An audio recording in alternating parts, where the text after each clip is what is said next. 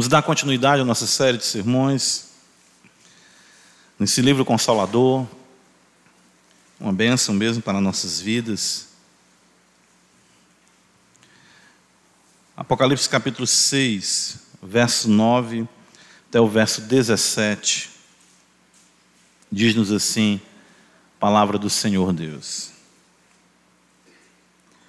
Quando ele abriu o quinto selo, Vi debaixo do altar as almas daqueles que tinham sido mortos por causa da palavra de Deus e por causa do testemunho que sustentavam.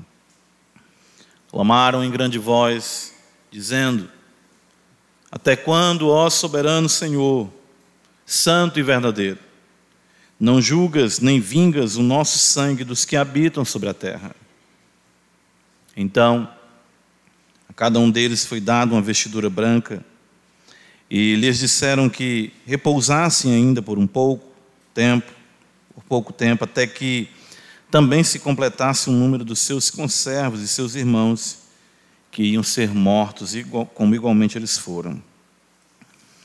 Vi quando o cordeiro abriu o sexto selo, e sobreveio grande terremoto. O sol se tornou negro como saco de crina, a lua toda como sangue as estrelas do céu caíram pela terra como a figueira quando abalada por vento forte, deixa cair os seus figos verdes. E o céu recolheu-se como um pergaminho quando se enrola. Então todos os montes e ilhas foram movidos dos seus lugares. Os reis da terra, os grandes, os comandantes, os ricos, os poderosos, e todo escravo e todo livre se esconderam nas cavernas e nos penhascos dos montes, e disseram aos montes e aos rochedos: Caí sobre nós, e escondei-nos da face daquele que se assenta no trono e da ira do cordeiro. Porque chegou o grande dia da ira deles, e quem é que pode suster-se? Amém.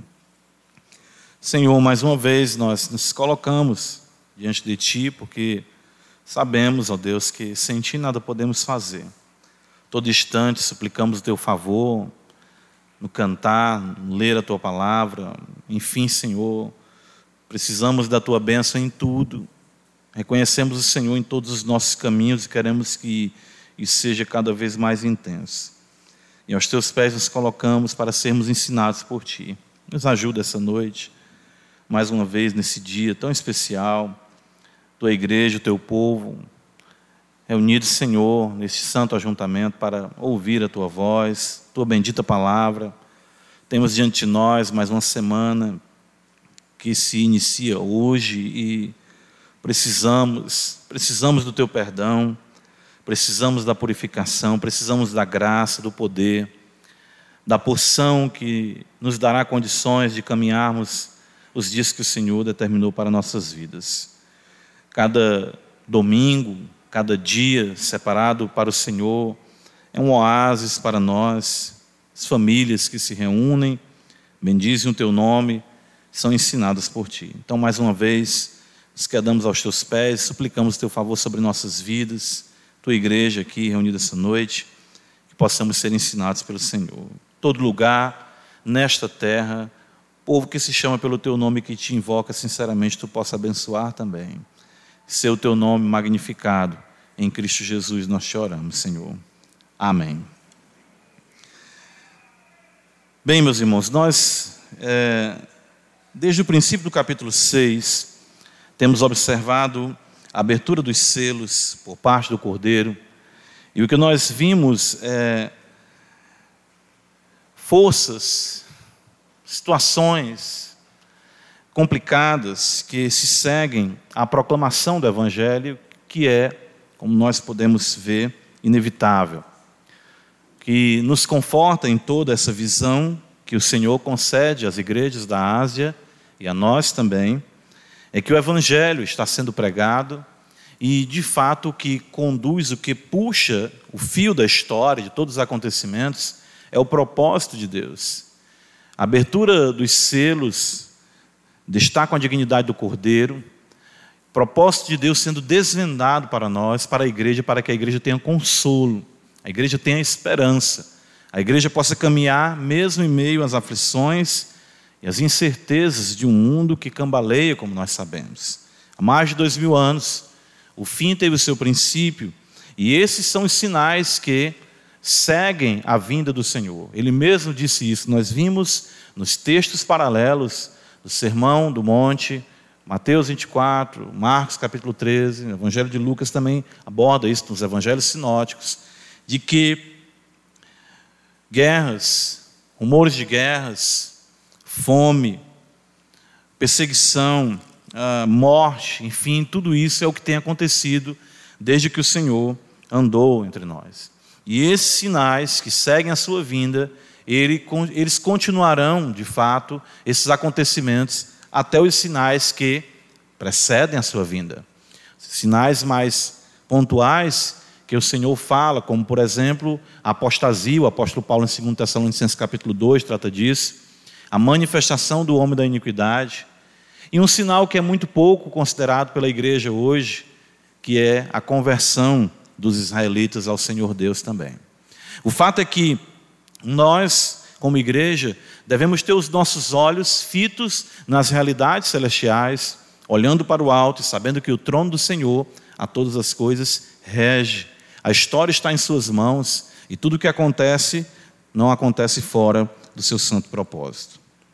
O cavalo branco então saiu vencendo, e para vencer, no versículo 2 do capítulo 6 diz: E a oposição que se segue ao Evangelho, como nós vimos, é inevitável. Cavalo vermelho, os conflitos, as guerras, tanto no âmbito individual de cada crente, como no que concerne as nações, no que concerne a oposição generalizada, muitas vezes em locais, contra o Evangelho. Homens matando uns aos outros e a ausência de paz, como nós observamos, e o anelo dos homens pelo sossego, pelo descanso, pela harmonia, é algo utópico que nunca se concretizará do lado de cada eternidade.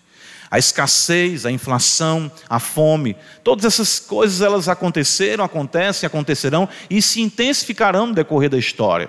Mas como diz o Senhor, ainda não é o fim. Ele mesmo fala isso. Não é o fim. Essas coisas elas são indicadores de um mundo que está afadado a passar. E nós sabemos que a semelhança da parturiente que geme para trazer um filho à luz, este mundo está gemendo, está convulsionando para que uma nova era, quando nós falamos da perspectiva bíblica, um novo céu e uma nova terra sejam estabelecidos.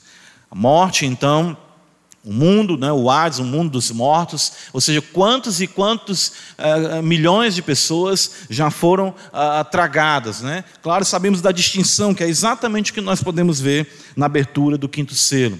Porque nesses acontecimentos de fome, de guerra, de pestes, uh, de doenças, de epidemias, de pandemias, nós vemos que não somente os incrédulos são afetados, mas os justos também.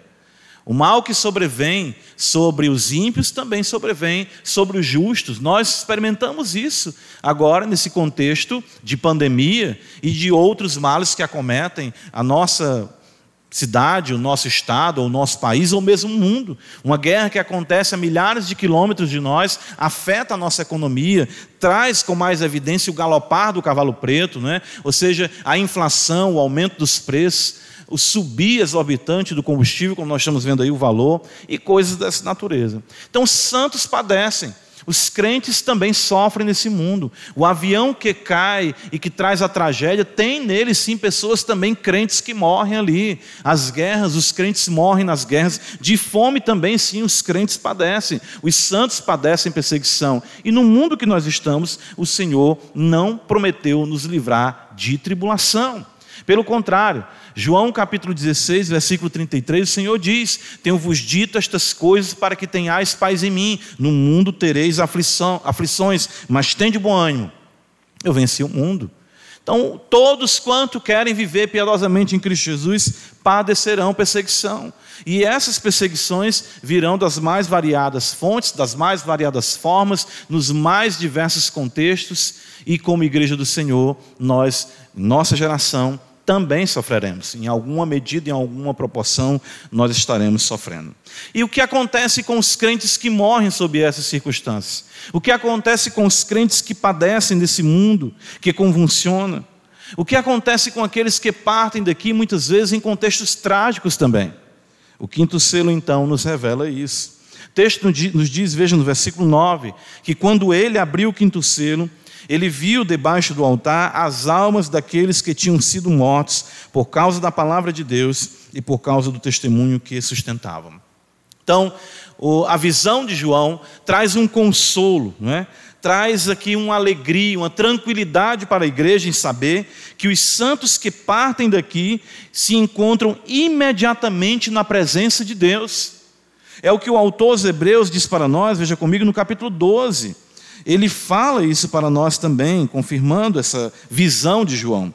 Ele diz que, no versículo 22 de Hebreus capítulo 12, tende chegado ao monte Sião e à cidade do Deus vivo, a Jerusalém celestial e a incontáveis hostes de anjos e a universal assembleia.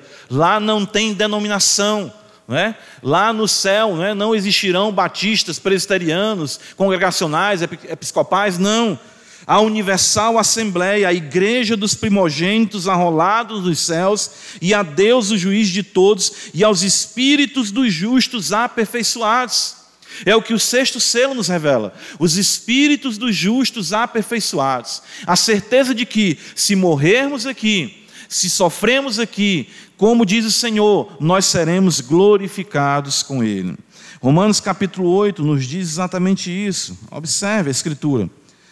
Texto sagrado nos fala, no versículo de número 17 de Romanos 8: se somos filhos, somos também herdeiros, herdeiros de Deus e co-herdeiros com Cristo. Se com Ele sofremos, também com Ele seremos glorificados. E a beleza da visão de João é que ele vê essas almas debaixo do altar. É curioso isso, por quê? Porque o altar é, é, é, é uma menção ao culto veterotestamentário, ao culto do Antigo Testamento. E era determinado na lei de Moisés que o sangue dos animais fosse derramado na base do altar. E essa linguagem ela foi incorporada, né, de forma metafórica para a igreja como sinônimo de culto, de devoção, de entrega plena ao Senhor. O apóstolo Paulo, em 2 Timóteo, veja, no capítulo número 4, ele diz, no versículo 6: Quanto a mim, estou sendo já oferecido por libação e o tempo da minha partida é chegado. Paulo está falando do derramar do seu sangue como oferta a Deus, como culto a Deus, de modo que quando Paulo foi decapitado e o seu sangue derramado pela espada de Roma, o que aconteceu com o apóstolo Paulo é o que está escrito aqui no capítulo 6, versículo 9 o seu sangue derramado como tributo ao Senhor. Não que o seu sangue traga expiação ou perdão dos seus pecados, mas sim se cumpre plenamente o que Paulo diz em Romanos 12: Rogo-vos, pois, irmãos, que ofereçais os vossos corpos como sacrifício vivo, santo e agradável a Deus, que é o vosso culto racional. Então, os santos aqui vivem para Deus morrem para Deus, a sua vida, na sua plenitude, seu corpo, a sua alma, o seu ser, é um culto ao Senhor, um tributo ao Senhor, aquele que é digno de toda adoração.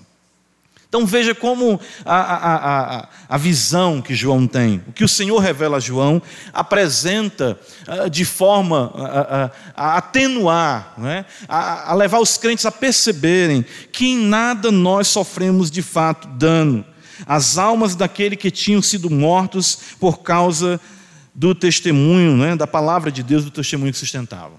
É bem verdade que, a semelhança de Paulo, muitos morreram, mas também a maioria dos crentes não morre à semelhança de Paulo. Não é o chamado de todo crente é, dar o testemunho da sua fé ao ponto de ser executado por ela. Mas é fato que todo crente é também um Marte, porque a palavra Marte significa testemunha. Então nós testemunhamos da nossa fé e nós somos chamados todos os dias a morrermos. Então Cristo diz: quem quiser vir após mim, tome o que? A sua cruz. Todo crente é chamado a uma execução dioturna. Somos chamados a morrer todos os dias a morrer o nosso nome, a morrer os nossos valores ah, desse mundo, enfim, as glórias desse mundo, e somos chamados à morte. Paulo diz em Romanos 8 também: somos levados como ovelhas mudas ao matadouro todos os dias. Todos os dias. Então todos nós somos chamados a morrermos, e morremos. Com as lutas, com os dissabores, com as perseguições, com o mundo se alegrando, nós nos entristecendo, com a perseguição do mundo, com o aviltamento dos nossos valores, e isso se aplica também de forma geral à Igreja de Deus. Certa feita, é, eu chamei o pastor Josafá Vasconcelos, já esteve até aqui, na Paquelândia, trazendo estudos sobre a, a devoção, sobre os puritanos, e eu estava pastoreando a igreja, e eu fiquei muito chocado, assim, de forma positiva, né? A pregação, estava dando os estudos e à noite ele foi pregar, né? E quando ele começou a pregação dele, eu vi a igreja ficou impactada quando ele chegou e disse: Irmãos, Jesus nessa noite está aqui com um propósito. E aí nós ficamos ali esperando, e ele com aquela, aquele fervor, aquela devoção que lhe é pertinente, graças a Deus por isso, ele diz: Jesus quer matar você. Sim, irmãos. Que é isso? Sim. Nós somos chamados à morte. Nós somos chamados a entregarmos nossa vida. O Evangelho não é sinônimo de chancela dos meus projetos. O Evangelho é um chamado para que a minha vida seja derramada, oferecida a Deus como libação, como culto agradável ao Senhor. E é por isso que nós sofremos, nós gememos, porque esse mundo nos convida ao conforto, ao bem-estar, nos convida às realizações, aos projetos de vida, e nós não percebemos a grandeza do que é nós entendermos a passagem efêmera por esse mundo com o deleite, com o desejo de morrermos por Cristo. E de fato é isso. Cristo atravessa o nosso caminho, graças a Deus por isso. E Ele muda de pernas para o ar toda a nossa vida. E a maneira como nós pensávamos acerca da vida, da morte, a maneira como pensávamos acerca do dinheiro, a maneira como pensávamos acerca do trabalho, do homem, da mulher, da sexualidade, da paternidade, tudo isso em nós, o Senhor chega e diz: não é nada desse jeito. E o Evangelho nos confronta, o Evangelho nos mata. E nós precisamos entender isso santos que aqui se encontram na presença do Senhor, por causa da palavra de Deus, eles são mortos, e por causa do testemunho que uh, sustentavam. Algumas versões vão dizer até o testemunho que Cristo dá por eles, ou seja, os mantém caminhando uh, na presença do Senhor. Versículo 10 diz que eles clamaram em grande voz, dizendo: Até quando, ó soberano Senhor, santo e verdadeiro, não julgas nem vingas o nosso sangue? Dos que habitam sobre a terra. Aqui existem ah, realmente muitos pontos importantes. Né? Primeiro, é o estado consciente daqueles que daqui partem. O selo, a abertura do selo revela que os crentes não, não, não entram num estado de sono ou no estado de não existência. Paulo diz em Filipenses capítulo 1 que ele fica constrangido, ele fica, não sabe se fica ou se vai, porque partir é incomparavelmente melhor. Paulo jamais diria isso para um estado de anulação da sua existência após a morte. Nós, como crentes, cremos que imediatamente, ao chegar o dia da nossa morte, seja ela de forma violenta ou de forma tranquila, em um leito rodeado pela família, nós adentraremos a presença de Deus e estaremos imediatamente diante do Senhor. Nós cantamos isso aqui hoje. Lá está o nosso tesouro, lá nós vamos adorar o Senhor. Vários cânticos enfatizaram essa verdade bendita. Paulo, quando é arrebatado até o terceiro céu, ele vê coisas, ouve coisas inefáveis. O Senhor fala para o ladrão: hoje estarás comigo no paraíso. Esses irmãos e irmãs, esses que já partiram, todos os crentes que viveram antes de nós, até mesmo antes de Cristo, se encontram na presença de Deus, têm relação com o Senhor, se deleitam em conversar com Ele e com todos os espíritos dos justos aperfeiçoados.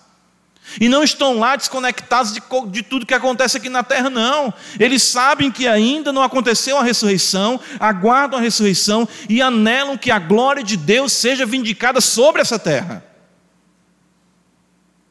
Veja que eles dizem até quando, ó soberano Senhor, eles têm uma teologia perfeita, eles invocam o Deus soberano, eles estão diante do trono, Deus que é soberano e que é santo, e eles aqui clamam não por uma vingança, não por um desejo de, de, de verem os seus algozes punidos porque estão amargurados, porque foram é, vítimas da violência injusta né, desse mundo, não.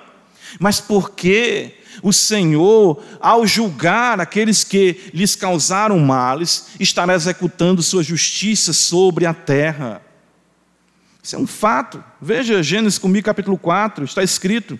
Ah, essa visão nos ajuda a entender até mesmo o que acontece aqui, não é? De forma, ah, ah no relato da, da, da fé aqui em Gênesis capítulo 4. Veja.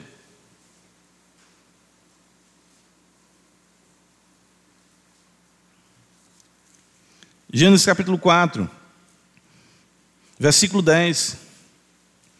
E disse Deus: Que fizeste? A voz do sangue de teu irmão clama da terra a mim. É o que nós estamos vendo aqui em Apocalipse 6. E o autor dos Hebreus chega a dizer que o sangue de Abel, né, clama, e o sangue de Cristo fala coisas superiores ao sangue de Abel, porque o sangue de Abel, a semelhança desses santos, clama por justiça, e o sangue de Cristo traz a justiça. Então veja que sempre é importante trazer isso à memória.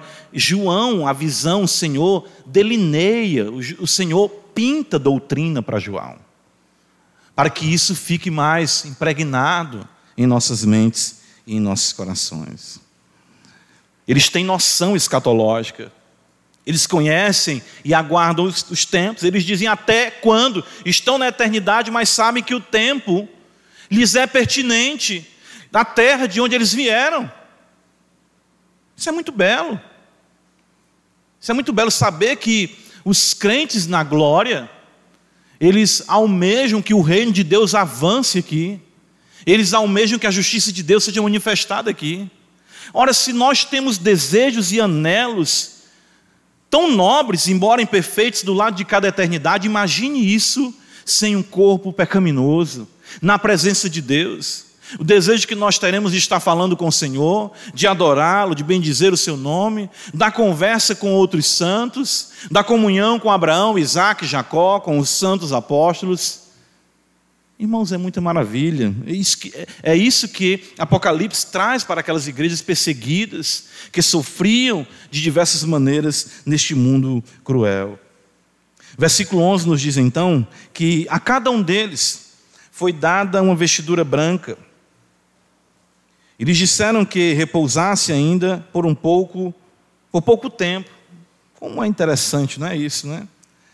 até que também se completasse o número dos seus conservos e seus irmãos, que iam ser mortos como igualmente eles foram.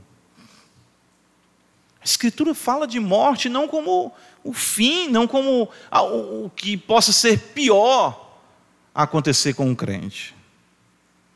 Deus, o Senhor, aqui os reveste de santidade plena, a ideia aqui de santidade, de pureza, né?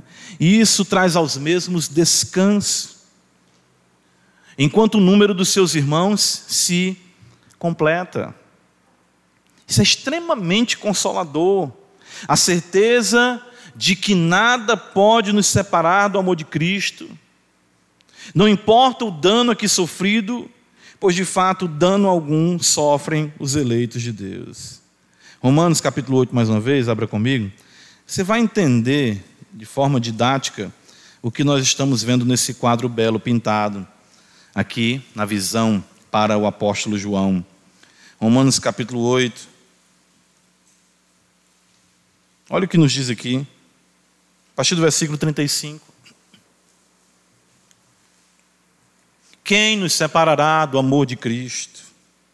Será a tribulação, ou angústia, ou perseguição, cavalo vermelho, ou fome, cavalo preto, ou nudez, ou perigo, ou espada. Como está escrito, por amor de ti somos entregues à morte o dia todo. Fomos considerados como ovelhas para o matadouro, abertura do quinto selo. Em todas essas coisas, porém, somos mais que vencedores, por meio daquele que nos amou. Porque eu estou bem certo de que nem a morte, olha aí o cavalo amarelo, nem a vida, nem os anjos, nem os principados, nem as coisas do presente, nem do porvir, nem os poderes, nem a altura, nem a profundidade, nem qualquer outra criatura poderá separar-nos do amor de Deus que está em Cristo Jesus, nosso Senhor. Quem nos mata nos encaminha com mais rapidez para a glória do Pai. Quem nos persegue mais nos aperfeiçoa em nossa caminhada espiritualidade cristã. O crente, quanto mais apertado, quanto mais perseguido, quanto mais angustiado, mais ele produz para a glória de Deus. Essa é a razão pela qual o Senhor é glorificado em todas essas circunstâncias em nossas vidas. E é isso que a igreja está vendo aqui nessa revelação bendita. E assim será, assim continuará, até que o número dos eleitos se complete. É isso, irmãos. Essa foi, essa é e será a história da igreja. Somos chamados a sofrermos e morrermos como ovelhas mudas, mas sabemos que o nosso gozo e a nossa alegria será para todos sempre na presença do Senhor. No versículo 12, nós vemos a abertura do sexto selo. E o sexto selo nos traz o relato do fim de todas as coisas. É por isso que nós temos que aprender a ler o Apocalipse e ver que essa é a primeira menção do fim, das sete vezes que nós iremos encontrar no Apocalipse, do fim sendo mencionado. Então, o que o texto está nos mostrando aqui é que esses sinais que seguem a vinda de Cristo, por outro lado, nós podemos dizer, bem, já que não é o fim, mas também não podemos dizer assim, então não vou me preparar para o fim. Não. Eles seguem a vinda de Cristo e precedem a sua vinda. Ou seja, até que Cristo volte, guerras, rumores de guerras, conflitos, fome, pestes, doenças, morte, enfim, tudo que está relatado aqui para nós. Os crentes morrendo sob perseguição de forma pontual, de forma local, ou quando eh, Cristo intensificar mais ainda o seu reino de forma universal sendo encaminhado para o reino de Deus aqueles que morrem servindo o Senhor, até que essa ordem seja completamente abalada pela manifestação do Cordeiro vindo com as nuvens do céu, com poder e grande glória. É assim. Versículo 12 diz que quando o Cordeiro abriu o sexto selo, sobreveio grande terremoto. Ora, os terremotos sempre estão associados com juízo no Antigo Testamento. Sempre. Nós vemos isso.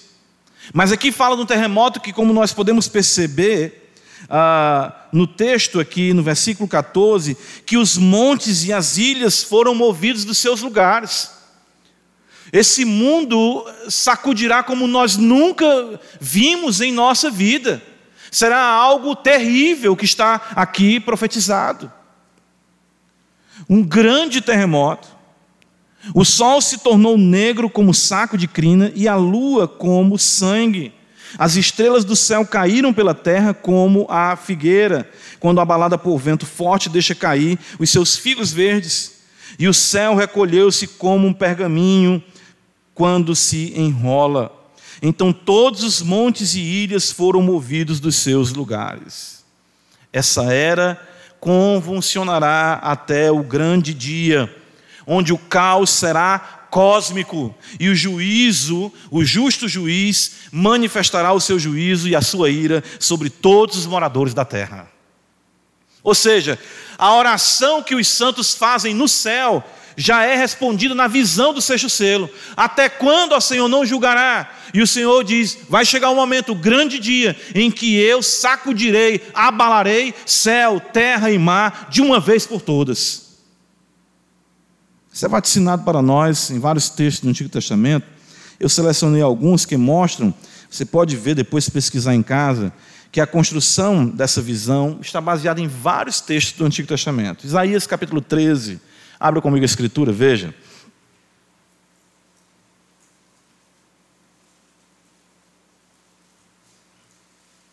A partir do versículo 9.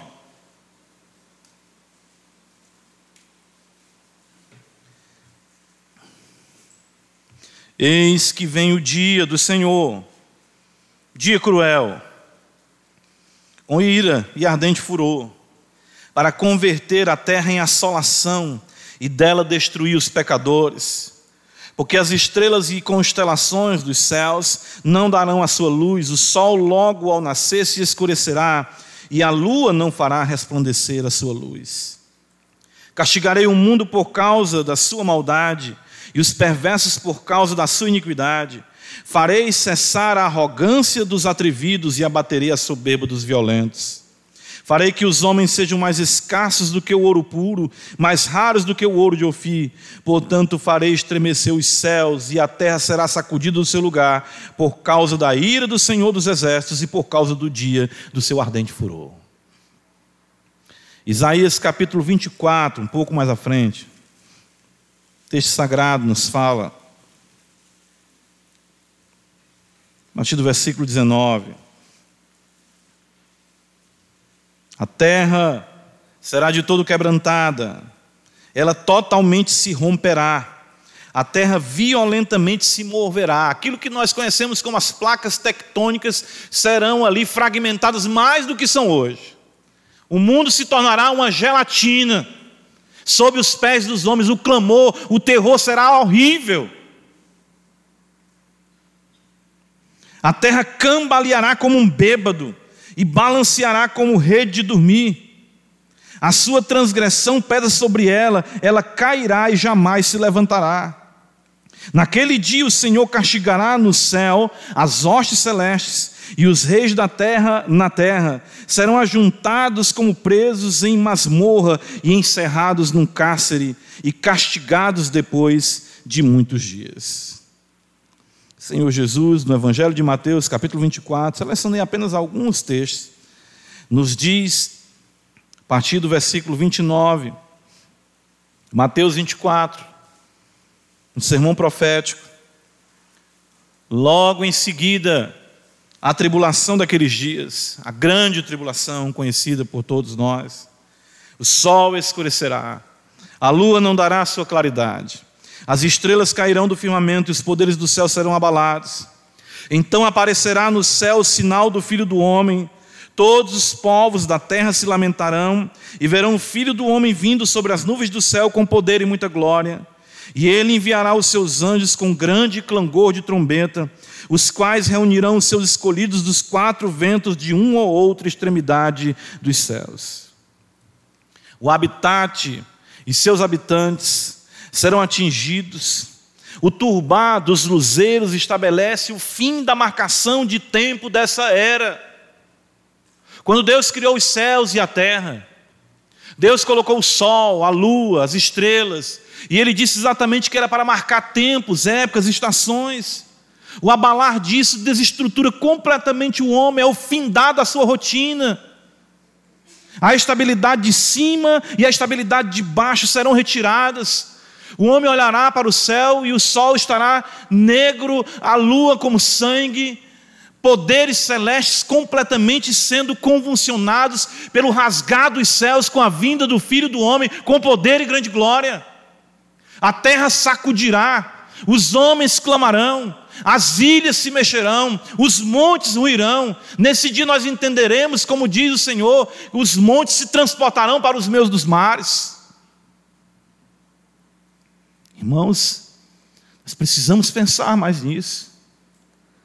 E quando tudo isso estiver acontecendo, nós sabemos que os espíritos dos justos aperfeiçoados encontrarão seus corpos levantados das sepulturas, e aqueles que estiverem vivos irão ao encontro do Senhor nos ares, serão transformados vivos, num abrir e fechar de olhos, a glória de Deus encherá nossas vidas de uma vez por todas, e os ímpios se tornarão como cinza debaixo dos nossos pés. É isso que o profeta Malaquias nos diz. 2 Pedro capítulo 3, uh, ah, por que, que isso é importante? Né? Porque nós muitas vezes ignoramos e aquilo que é estável procede de Deus, esse mundo, céus, a terra, o mar. E Pedro já trata com essa incredulidade dos homens, e ele vai dizer para nós, no capítulo 3, veja, Pedro fala assim: Versículo 3. Tendo em conta, antes de tudo, que nos últimos dias virão escarnecedores, com seus escárnios, andando segundo as próprias paixões e dizendo: Onde está a promessa da sua vinda? Porque desde que os pais dormiram, todas as coisas permanecem como desde o princípio da criação. Pedro então diz: Porque deliberadamente esquecem que de longo tempo houve céus bem como terra, a qual surgiu da água e através da água pela palavra de Deus, pela qual viu aparecer o mundo daquele tempo afogado em água. Eles, por não crerem na palavra, se esqueceram também de que por muitos séculos os homens viveram num mundo estável. E quando Noé pregou, o mundo vai acabar, o Senhor Deus vai julgar. Enoque já profetizara isso também, está escrito em Judas. Eis que veio e vejo o Senhor vindo com as suas miríades, com os seus santos. E os homens zombavam, os homens não acreditavam. Então verso é essa, desde o mundo é mundo, o mundo não acaba não. lembro que os meus avós, as pessoas diziam, o mundo não acaba não, quem acaba são as pessoas.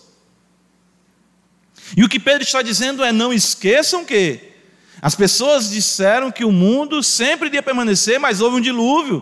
E Deus desestruturou toda a nossa, todo o nosso habitat, toda a nossa vida, exterminou os homens da face da terra. E mais uma vez o texto diz, veja, 2 Pedro capítulo 3, versículo 7, ora os céus que agora existem, a terra, pela mesma palavra, têm sido entesourados para o fogo, estando reservados para o dia do juízo e destruição dos homens ímpios. Os habitantes serão julgados. Hebreus capítulo 12, olha o que está escrito, abra comigo mais uma vez.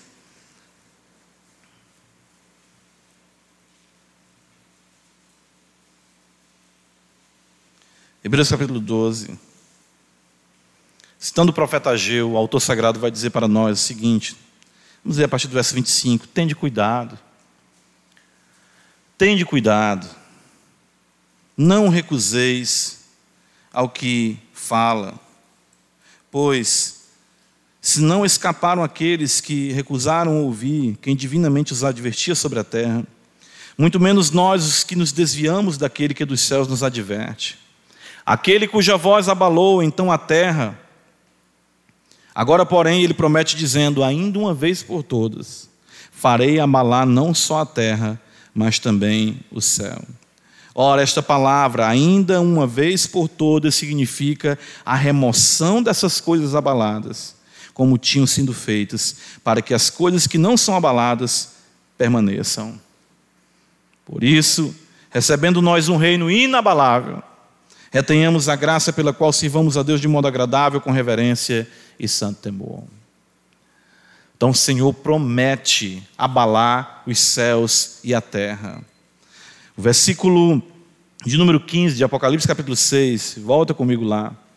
Ele vai destacar os reis da terra, os grandes, os comandantes, os ricos, os poderosos, todo escravo, todo livre, sete classes de homens. Alguns vão entender aqui mais uma referência à plenitude de que todos os habitantes serão julgados a começar pelos grandes, né? de fato, todos serão julgados, independente de classe social, raça ou qualquer outra condição. Qualquer outra condição. Todos os homens, começar, o texto mostra dos maiores para os menores. Por quê? Porque o Senhor chamará a responsabilidade a quem mais foi dado. Quem mais foi dado, mais será cobrado.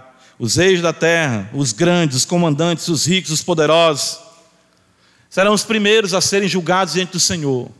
Na sequência, nós vemos todos os homens, escravos ou livres, todos, ninguém fugirá da presença do Senhor. Ninguém fugirá nesse dia.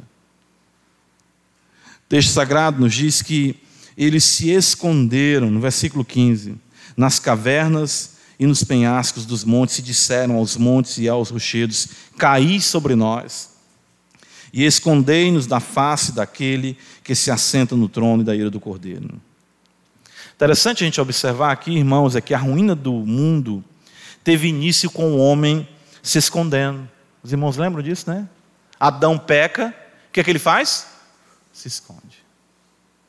Interessante essa a beleza, a harmonia da escritura é muito bela aqui. Isso mostra para nós que a santidade de Deus é terrível para o pecador impenitente. E a história, na sua tragédia, começou com o homem se escondendo, e ela findará na última tentativa do homem, de o homem se esconder de Deus. Em vez de encararem, né? ou seja, o homem vive a sua vida, se acha dono do seu arbítrio, se acha dono de tudo que tem e que é. Mas ele sabe, você que está aqui que não conhece a Cristo, que no fim da sua existência está o trono de Deus esperando para julgar você por tudo que você fez através do seu corpo.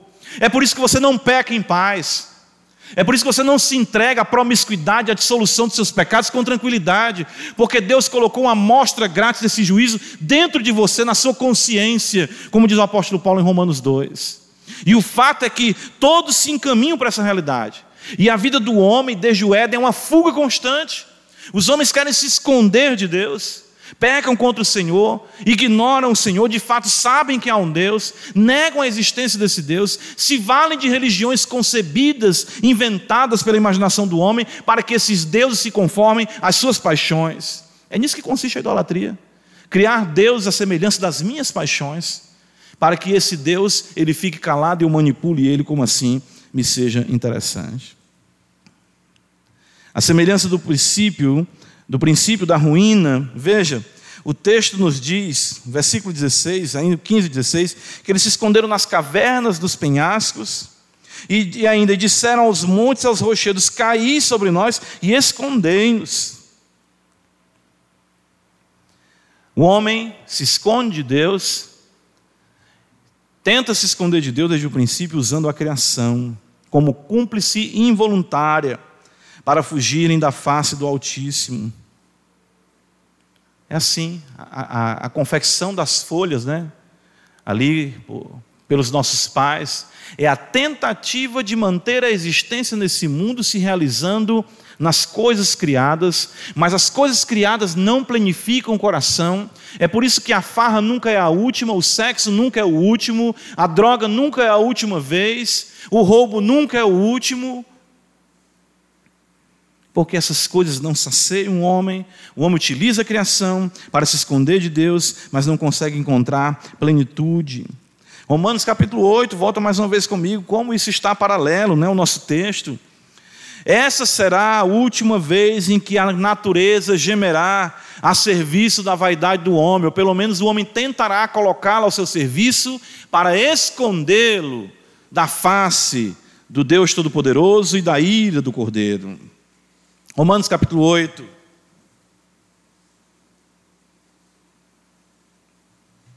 Paulo diz, olha o que está escrito, no versículo 19: a ardente expectativa da criação, aguarda a revelação dos filhos de Deus, pois a criação está sujeita à vaidade, não voluntariamente, mas por causa daquele que a sujeitou, na esperança de que a própria criação, será redimida do cativeiro da corrupção para a liberdade da glória dos filhos de Deus. Porque sabemos que toda a criação a um só tempo geme e suporta angústias até agora.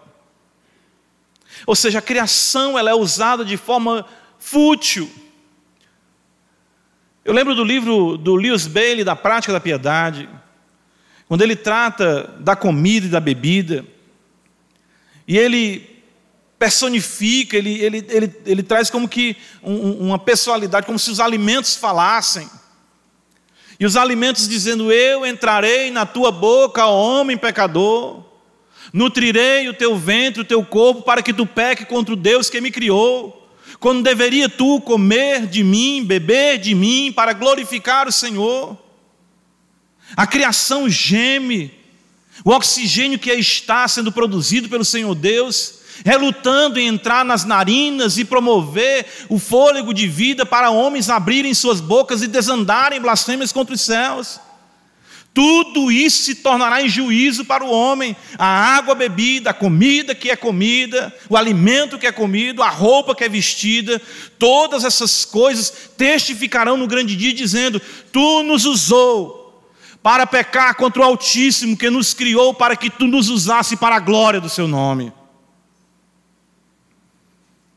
Os homens, ainda no final das contas, querem usar a criação, esconder-nos, vamos fazer alguma coisa, vamos fugir, vamos aí de repente, sei lá.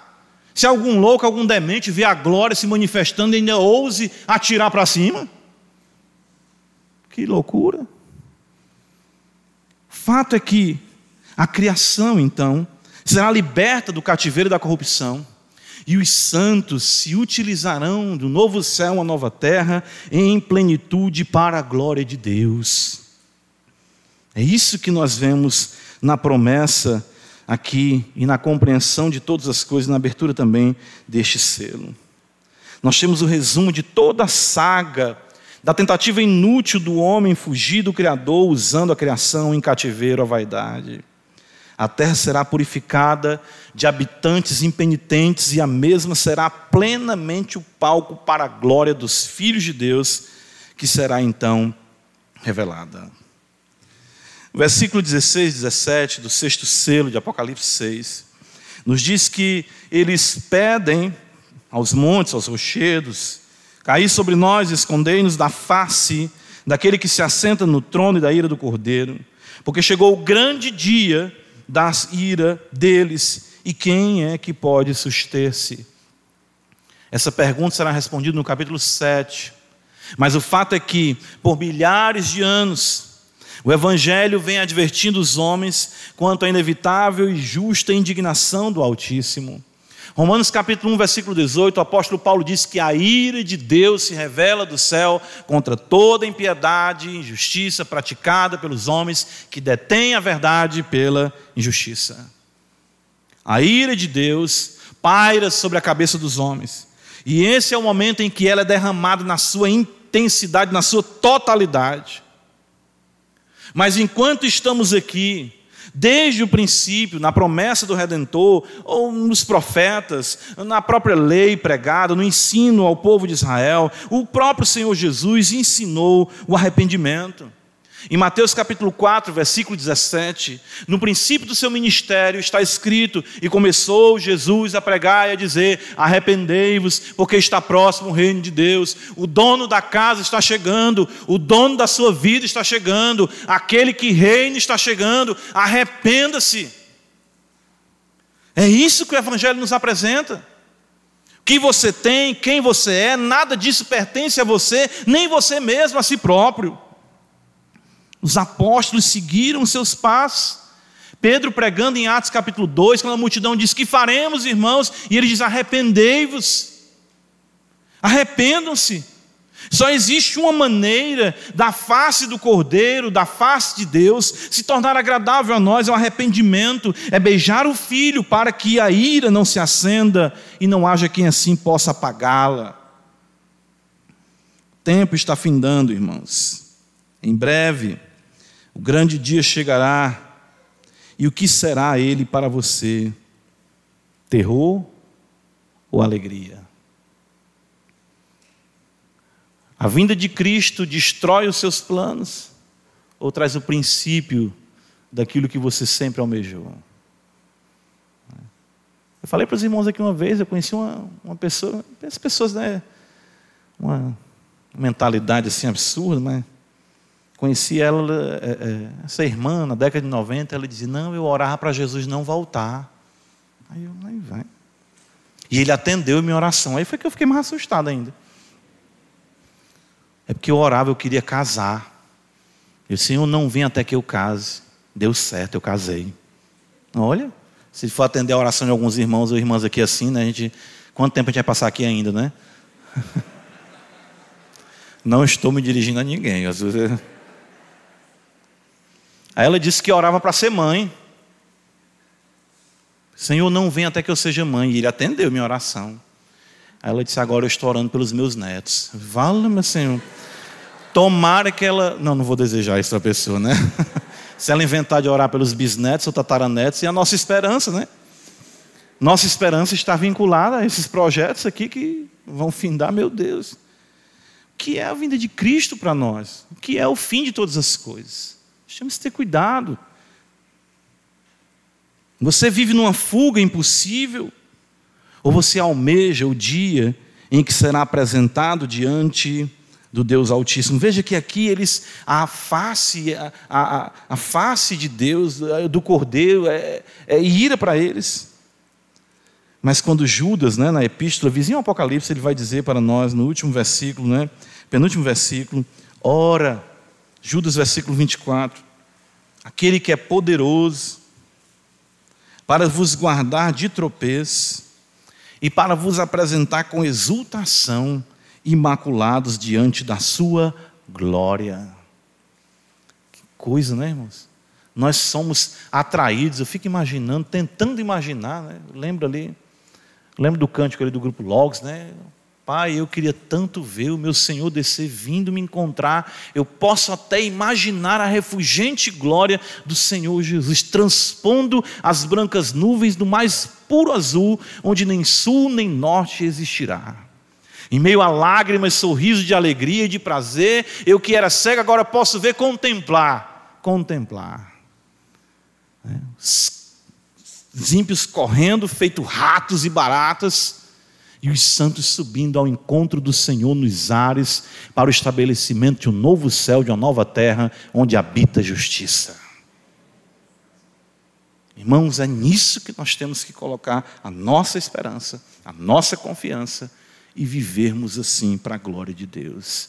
O Cordeiro tem na sua mão o livro e ele abriu os selos e nós estamos aqui desfrutando dessa bênção maravilhosa. Corra para Ele. Não corra dele. Ainda há tempo para isso. Que Deus nos ajude. Amém. Senhor, nós te agradecemos por tua palavra, que é a verdade, consoladora, e nos ajuda a entender a futilidade, a vaidade, a vaidade dessa vida sem a esperança em Cristo Jesus. É uma vida miserável, uma vida que não considera o Senhor. Ajuda-nos a certeza de que quando daqui partirmos estaremos com o Senhor. E a certeza de que chegará o dia em que o justo juiz rasgará esses céus e estabelecerá uma nova, um novo céu, uma nova terra para a glória de Deus Pai. Ajuda e aqueles que aqui se encontram e ainda não abraçaram essa verdade possam ser aterrorizados por ela. Sim, levados ao arrependimento e ao clamor e a buscar em ti o arrependimento a porta do reino, a salvação em Cristo Jesus. Nós te louvamos, Pai, em nome do teu Filho, nosso Redentor. Amém.